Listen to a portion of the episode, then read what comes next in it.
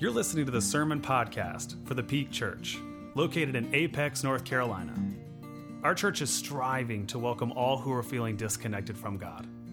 And so, our hope is that over the next several minutes, you will connect with the God that we are talking about, and you'll resonate deeply with the life that this God wants for you. We hope you enjoy.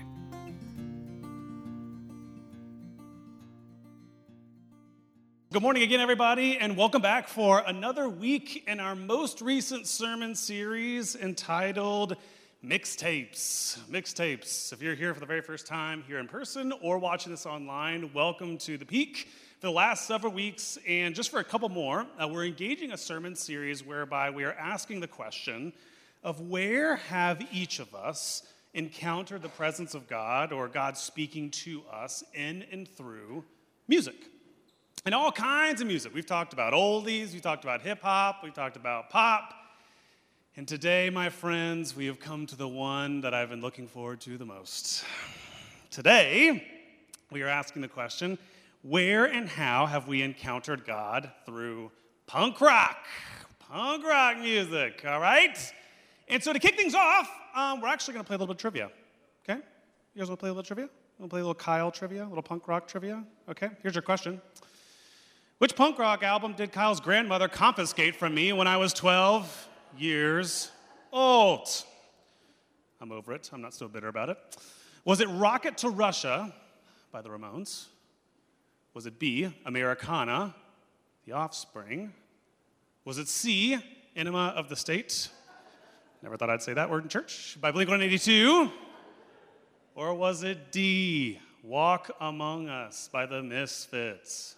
Take a minute, turn to the person next to you, maybe invoke uh, the Holy Spirit, see if uh, you can get an answer here to the question. Okay? There will be a prize, so you do want to answer correctly. You ready for it?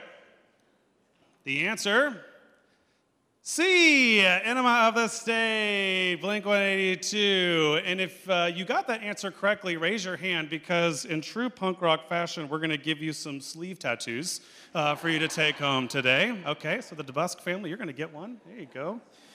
Uh, and this is truly meant to be the gift that keeps on giving. Uh, so here's your challenge. If uh, you receive one of these, the challenge is I want you to wear this to your in law's house uh, after church today.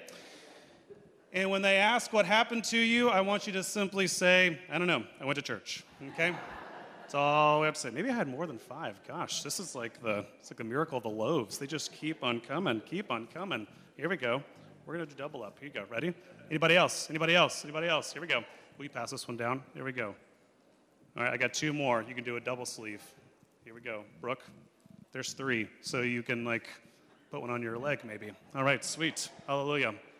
All right. So today, again, the question is where and how can we discover the gospel in and through punk rock music? Now, understandably, understandably, some of you are a little bit apprehensive, okay? You're doubting me a little bit here at the onset of this sermon. Because understandably, you're thinking to yourself, what in the world would God want to do or have to say in and through music that is loud, that is very screamy, that has spiky hair and a lot of inappropriate words in it? And you're going to find out. You're going to find out. Because, uh, especially as you heard our scripture passage for today, one of the things that you're going to find really, really quickly is there is a really, really important commonality between what we believe in our faith and some of the themes you will find in punk rock music. So, without further ado, let's jump in. So, if you have your Bibles with you, or if you're watching this online, you want to grab your Bible or grab a smart device, go ahead and return back to Psalm 137, the passage you just heard Paula read a couple of moments ago. If you're new to reading the Bible, new to understanding the Bible, the Psalms, uh, whenever you hear someone say they're reading from the Psalms, I want you to think of diary entries. I want you to think of poems. I want you to think of sometimes these are songs uh, written by persons of faith who are trying to express some sort of emotion, some sort of experience they're going through emotionally, spiritually, relationally, what have you. And what you'll find is that actually within the Psalms, scholars say there's a particular genre of Psalms called what's, uh, what's called imprecatory Psalms imprecatory psalms. Now, imprecatory psalms, uh, how should I say this?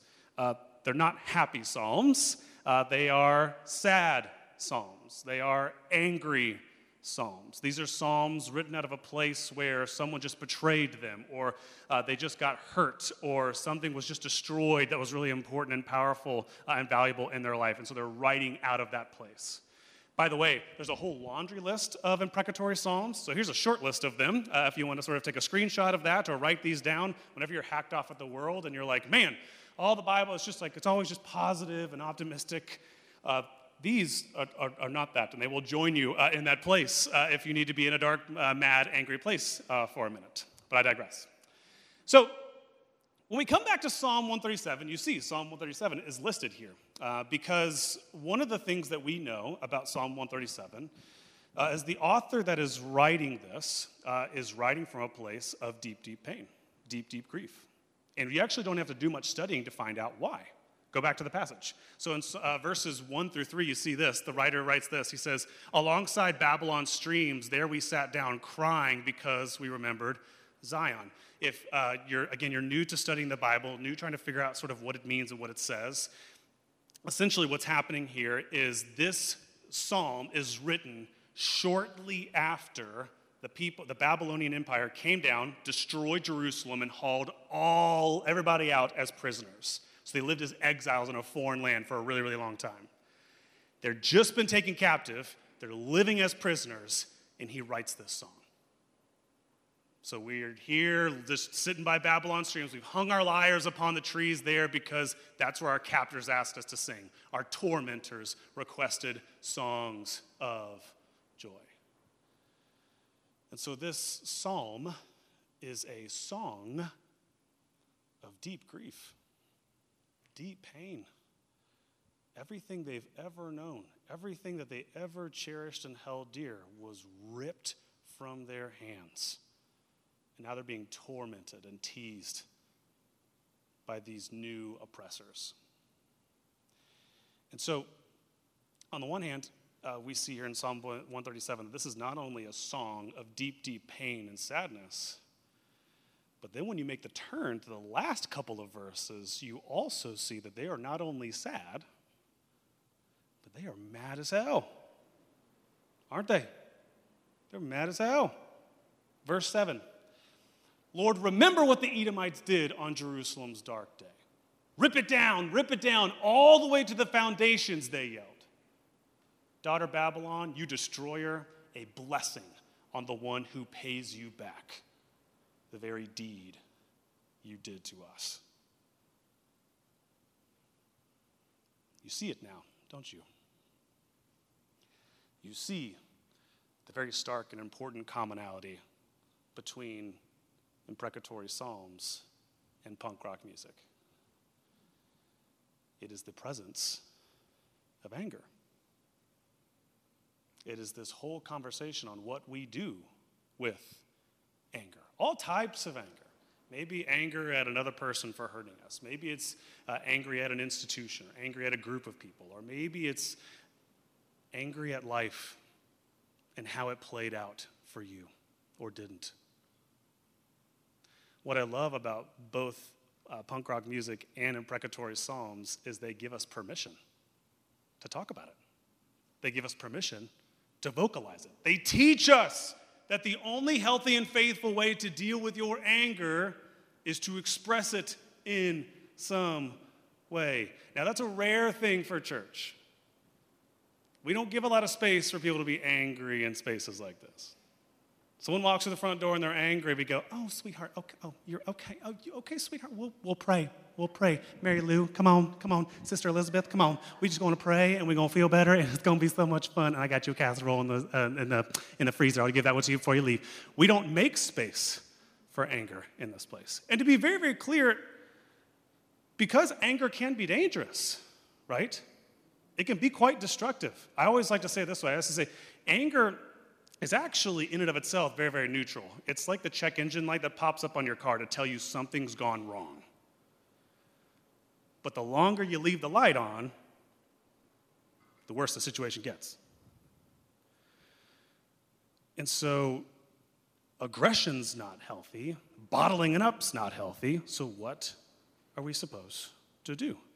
You're in church, And so the question that we're here to ask is what does Jesus want us to do? What is the godly or even the faithful way to manage and navigate our anger?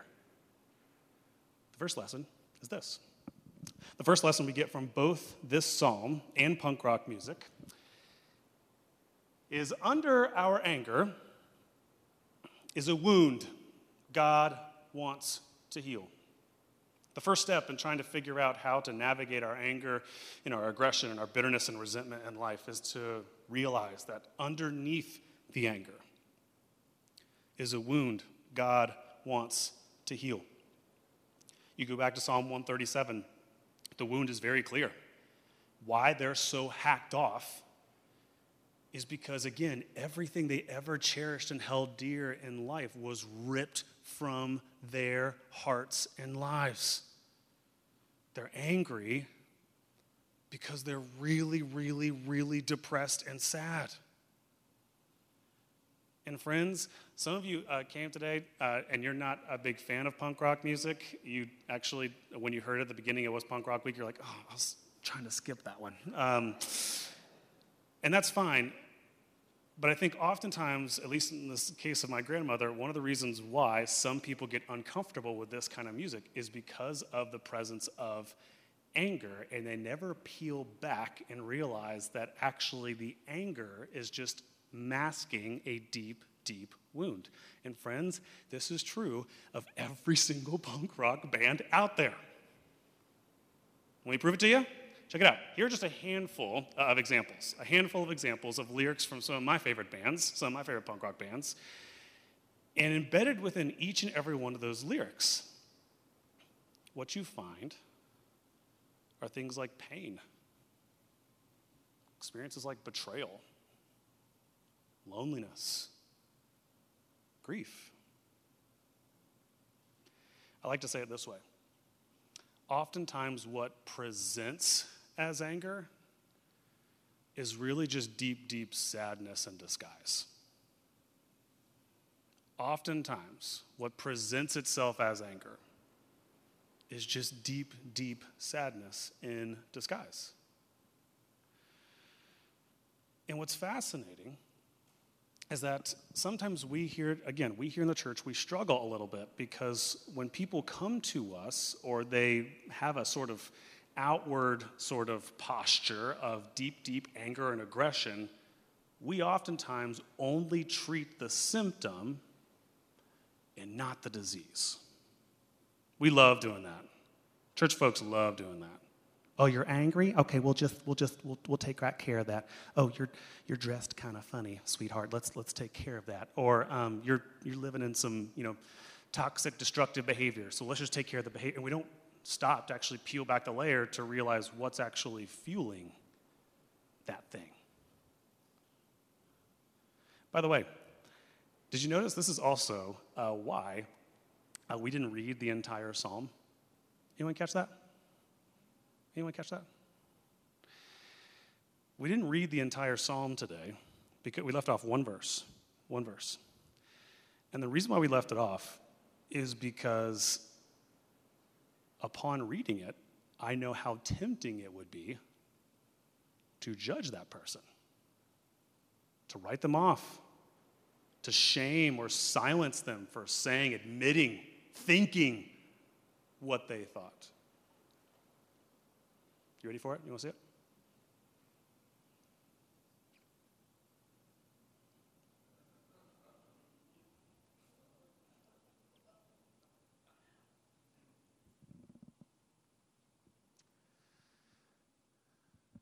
You see, friends, when people talk to us in this way, or they sing about these kinds of things, admit these kinds of feelings, we're so, so quick to shame, silence, and distance ourselves from them.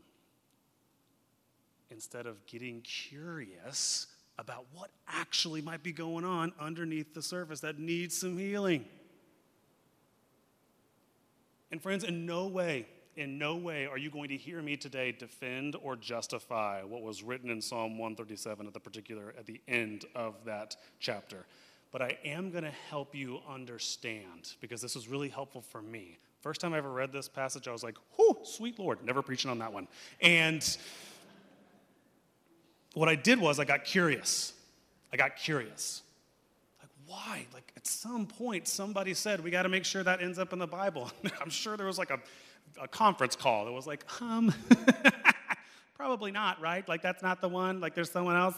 Um, but they decided to keep it in there. And one scholar said, in no way am I trying to justify this person's behavior or this person's desire.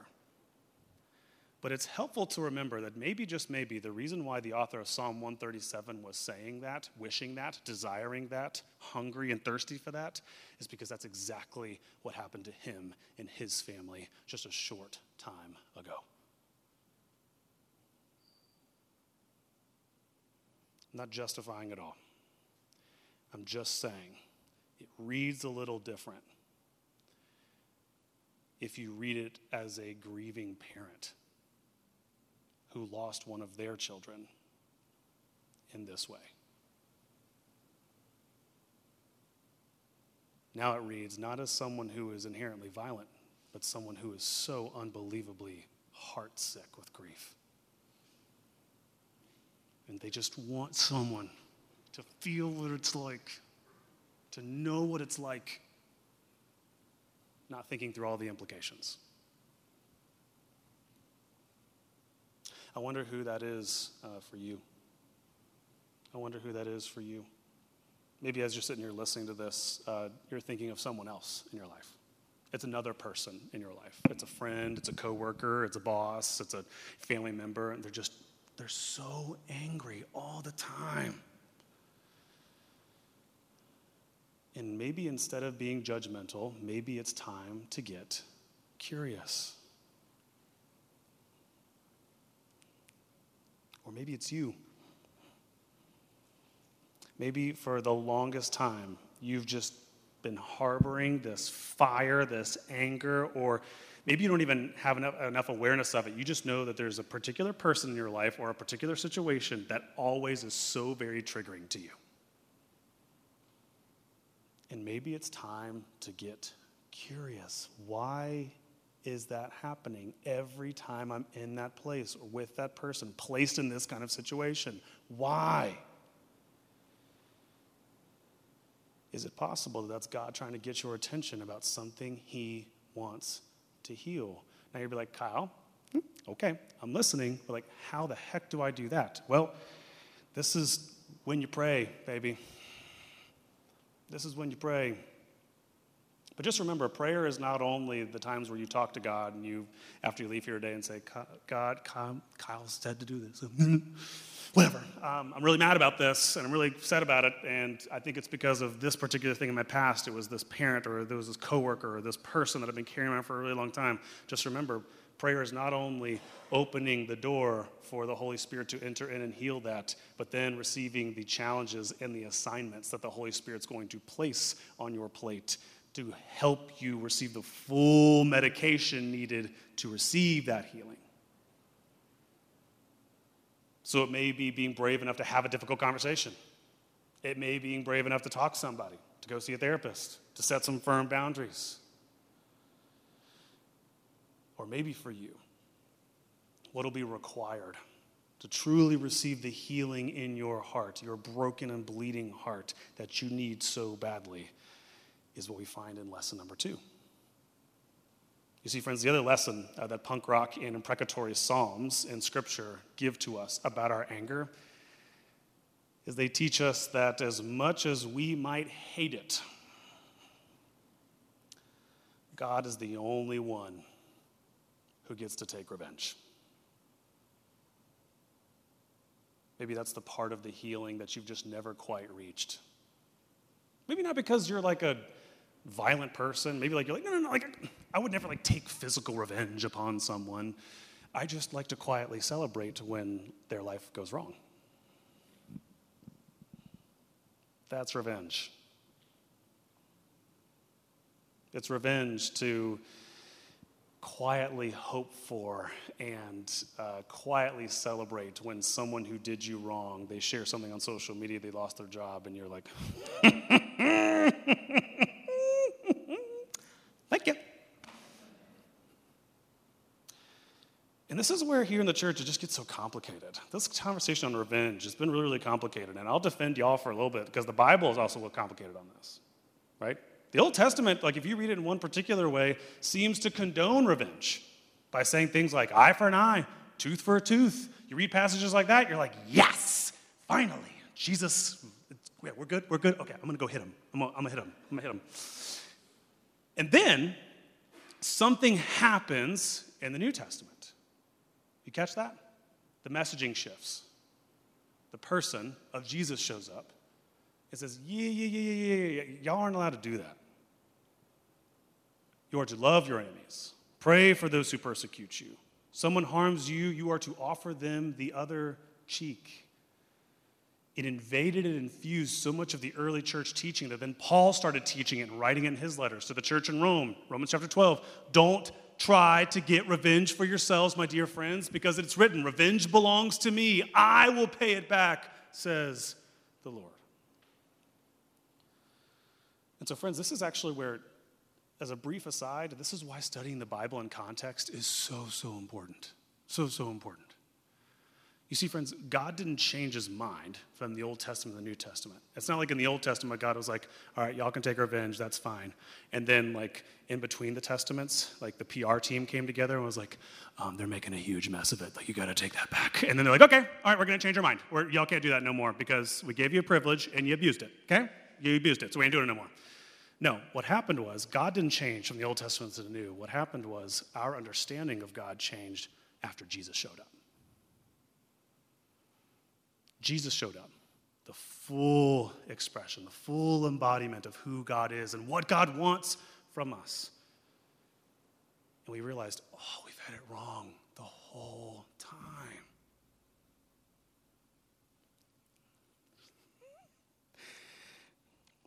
I can tell uh, just by saying this, I'm making some of y'all even more angry.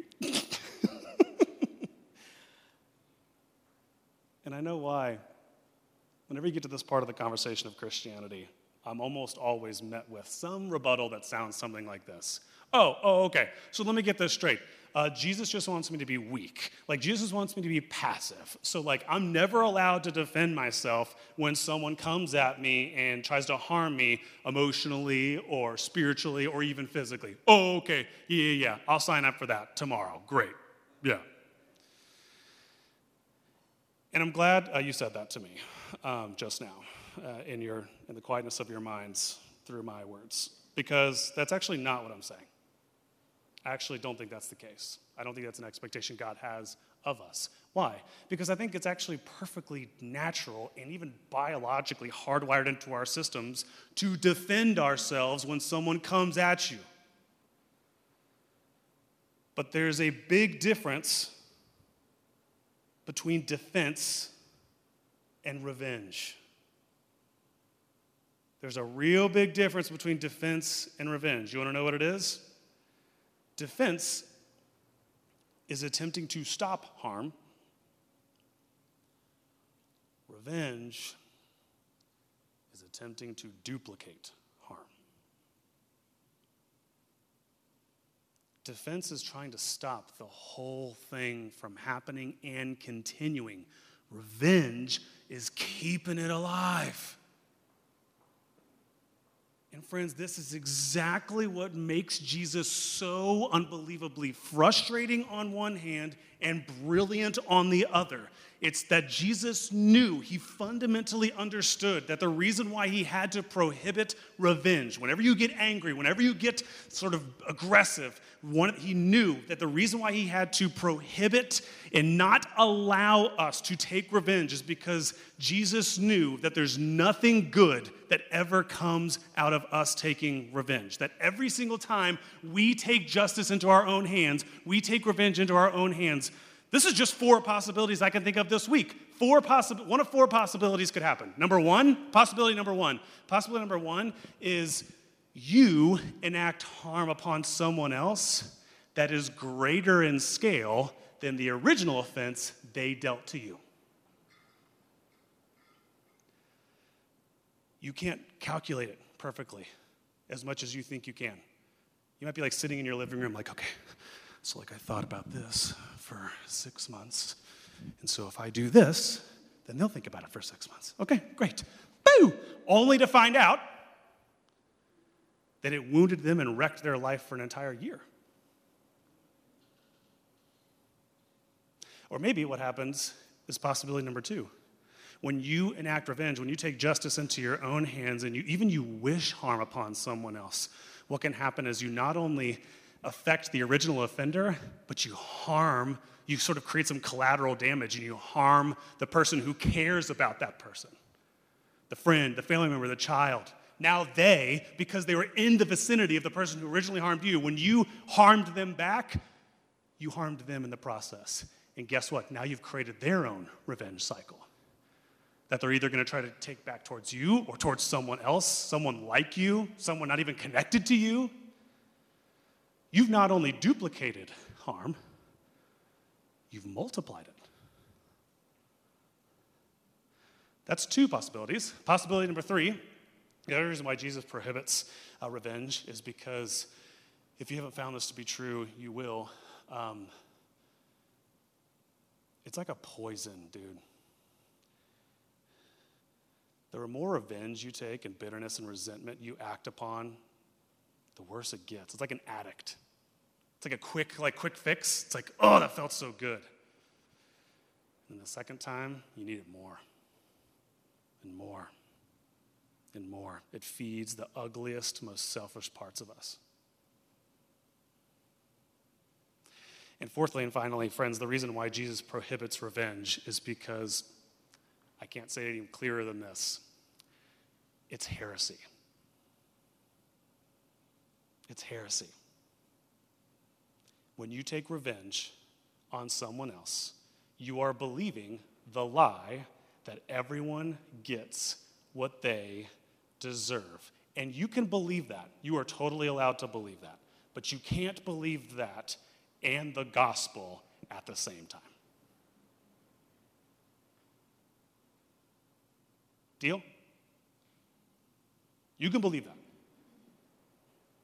You just can't do so while also believing in the message that Jesus preached.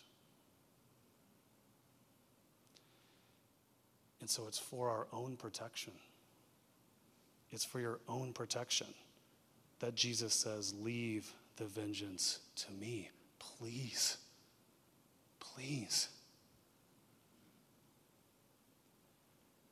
Now, before I close, I'll say this. I'll say this.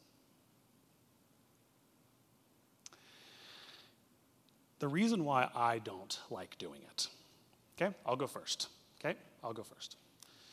The reason why I don't like, uh, why it's tempting for me sometimes to take vengeance myself, or again, maybe not even take vengeance, just like quietly celebrate and even hope for and wish uh, harm upon someone else who's done harm to me.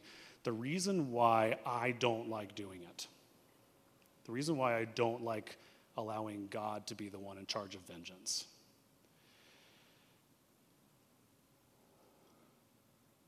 is because I don't trust that God will do anything about it.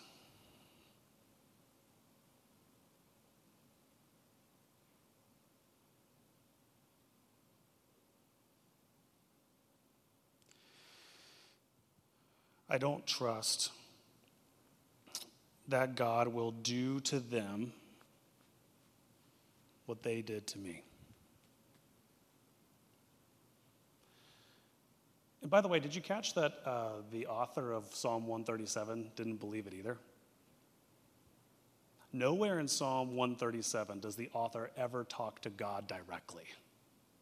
It's the only imprecatory psalm in the entire Bible where God is not mentioned one time. So, all that talk about revenge, all that talk about getting even, he wasn't asking God to do it. He was planning to do it. And it's because deep down that the author was not only mad at Babylon, he was ticked at God. How could you let this happen? How could you let this happen to us? Forget you. I'll take this, I'll do it myself.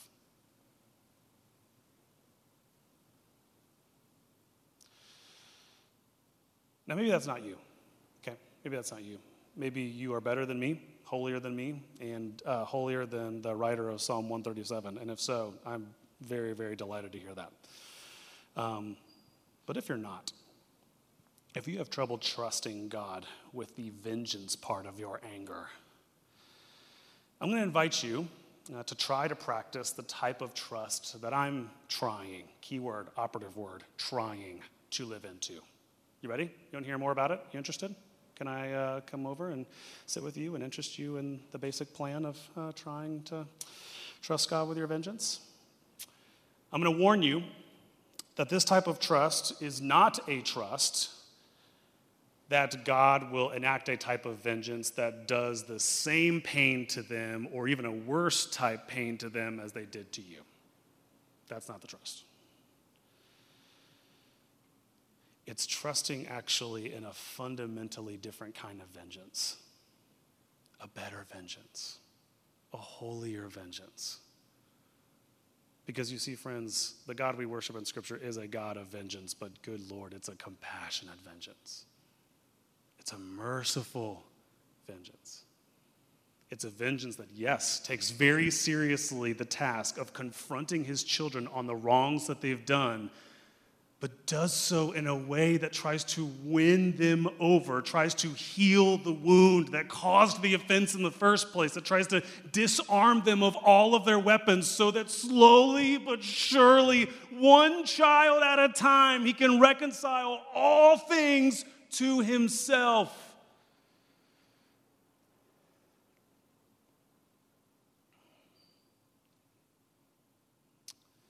It's a vengeance, it's a trust, it's a Jesus that instead of chasing the rest of your life after fairness, you start chasing for redemption. It's realizing that the Jesus you're following may never, ever make things equal, but will bring peace. And you're just going to have to trust me on this. That's good news for you too. Thank you for listening to the Peak Podcast. Make sure you subscribe wherever podcasts can be found. For more information on how to get connected with our church, please visit us at thepeakchurch.org.